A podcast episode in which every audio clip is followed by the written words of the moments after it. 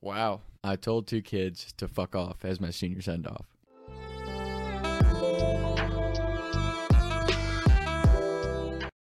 This is the day I'm leaving for college after summer of graduating high school. Snapchat was kind of like the big thing. Instagram Live and Instagram Stories weren't as big, so everyone kind of posted on Snapchat. I'm driving up, and I'm probably shouldn't have been doing it when I was driving, but I was scrolling Snapchat, and everybody's putting on their story like peace and love, peace out NKY, I love everybody, thanks for a great four years of high school or whatever. I was like, ah, I should probably do that. So I'm taking a picture of myself driving. I'm like, peace out NKY, it's been a good four years. Then I'm sitting there and I'm like, you know, it's two kids that there's two kids from our high school, and I don't know if everybody has these kids from high school. It's just they're like notoriously not liked. We'll call them Stewie and Glenn. Stewie was just a dick. Stewie was the ginger from the Hooch story, and this other dude, we'll call him. A, we'll just call him the ginger. The ginger was a creep. Okay, he was one of those guys who would get girls really fucking trashed, wouldn't drink hardly at all, and then try to like you know do shit with them. Real fucking creepy dude. So Stewie was just kind of addicted to people. Like he thought he was better than kids, and I never really liked that about him. And he was also pretty creepy with girls. Like he just had some creepy stuff going on. Senior year, I was pretty close with everyone in my class. There was just kind of this consensus around our senior class that he was kind of a douche. then as I was getting named Glenn. Glenn was on the other side of the spectrum. He was just a and he was one of those kids like he almost ruined our senior year Nerf wars. I don't know if you guys know what Nerf wars is, where you go around and you shoot people with Nerf guns and last person standing wins type thing. We had like a big GroupMe for it off of Facebook or something like that and he literally almost ruined our senior year of Nerf Wars because he felt like someone broke the rules. Well, he broke the rules of the game because one of our buddies, while the car was still moving, stepped out and shot him. Like the most, like grow the fuck up, dude. You got out in Nerf Wars. What are you gonna fucking cry about it? So it was one of those things. Like everyone was quietly thinking it, and I was like, you know what? I'm just gonna post on my Snapchat story. Fuck these kids. So I put peace out, and I love y'all. And then the very next Snapchat story is except for and Glenn, fuck you guys. And I tag him in the Snapchat.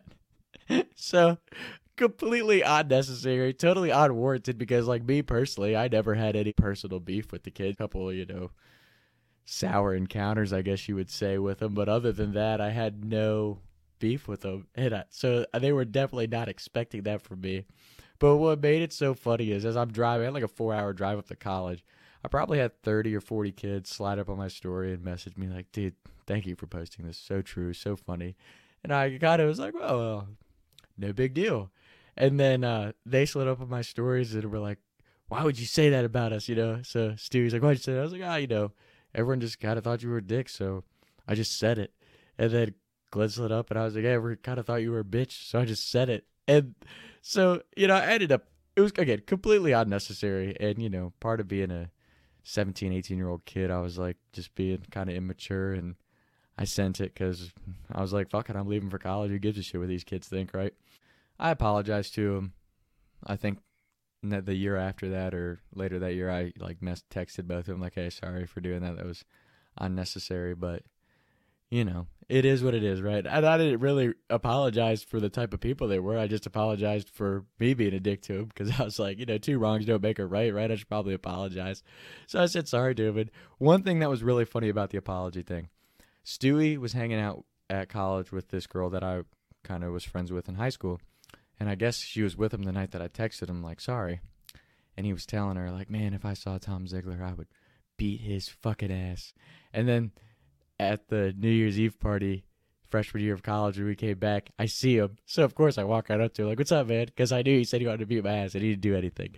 So that was just kind of signified his big, you know, tough persona, but he really never did anything to anybody. So I thought, I got to admit, that part of it was pretty funny. But other than that, it was a pretty unwarranted Snapchat that I did apologize for, but it was really funny at the time. One of my favorite Snapchat memories, I wish I still had, I I wish I still had saved those on Snapchat. I know a lot of people screenshotted it, but it was just one of those things, man. Really, really funny at the time.